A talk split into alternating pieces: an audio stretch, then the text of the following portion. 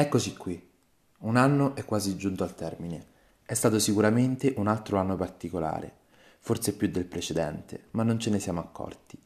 Perché il 2020 lo ricorderemo come anno della pandemia, del lockdown, delle chiusure e aperture. Ma il 2021 è l'anno in cui ci siamo un po' adeguati alla situazione e abbiamo iniziato a vivere barcamenandoci fra una chiusura, un caso di Covid in famiglia, una quarantena cautelare e l'altra. Ma non voglio ridurre questi minuti ad un compianto del Covid. Inizio ad annoiarmi un po', ad essere sincero. E al momento in cui sto scrivendo sono seduto in un bar del centro, mentre bevo caffè e in sottofondo ci sono canzoni natalizie. Insomma, poco spazio alla tristezza. Benvenuta, benvenuto in questo spazio calmo, un luogo di tranquillità dove prendersi del tempo per vivere di respiri più lenti e riflettere sulle cose che in determinati momenti occupano la nostra mente. Io sono Francesco e in questo episodio voglio tirare un po' le somme dell'anno che si sta concludendo e darvi auguri di buon Natale. Come ho esordito, quello trascorso è stato un anno un po' particolare, soprattutto per me, non so per te. Ma ho attraversato diverse fasi in questo periodo e mi va di ripercorrerle per dire ciao a questo ciclo ed iniziare quello nuovo, con la consapevolezza che, per quanto la ciclicità del tempo serva a tenere il conto degli anni che passano, la vita in realtà è una linea retta e tutte le esperienze restano nel bagaglio che ci portiamo alle spalle mentre camminiamo.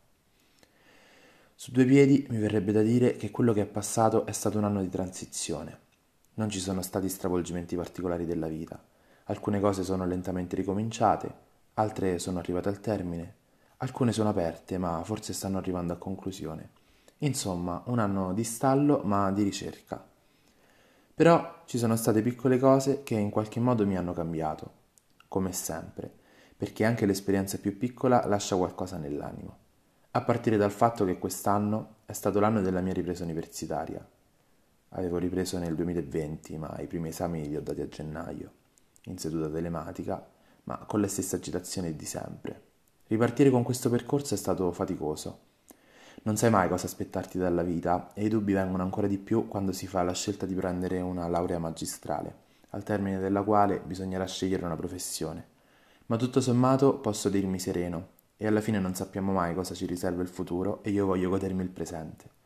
Quest'anno infatti, per divertirmi, per dialogare con me stesso e per parlare con alcuni di voi, ho iniziato anche questo podcast, che in realtà è figlio del Covid, in senso stretto, perché il mio primo episodio l'ho scritto con tre played il cortisone nelle vene e una miriade di tamponi positivi che mi hanno costretto in camera.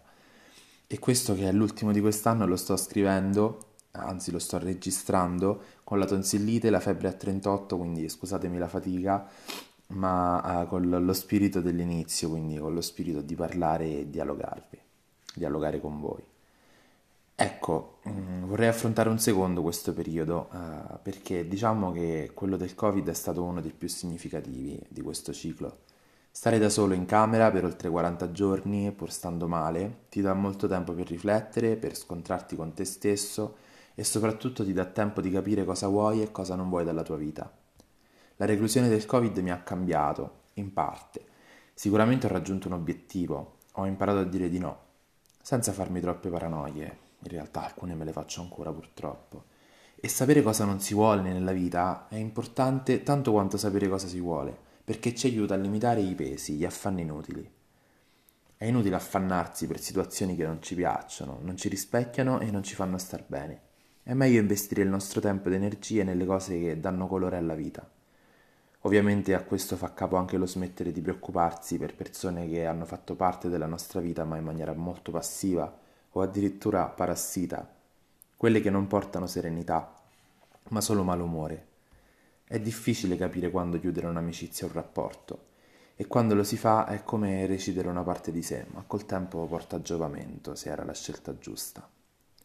A proposito di esperienze e persone, quest'anno è stato anche un anno di scoperte, di perdite e ritrovamenti. Durante l'estate infatti ho conosciuto una persona, una bella persona, che mi ha fatto vedere il mondo con occhi diversi che mi ha fatto vedere le stelle con occhi diversi e mi ha fatto fare anche qualche pazzia che onestamente rifarei ad occhi chiusi. Peccato che verso fine estate ho perso i rapporti con quella persona, mentre una per me molto cara ha avuto il bisogno di andare via per un po' prima di tornare e riportare colore. Però adesso le, le cose hanno ripreso un ritmo differente e come tutto quello che succede nella vita eh, si ritrova sempre l'equilibrio dopo periodi in cui questo viene meno.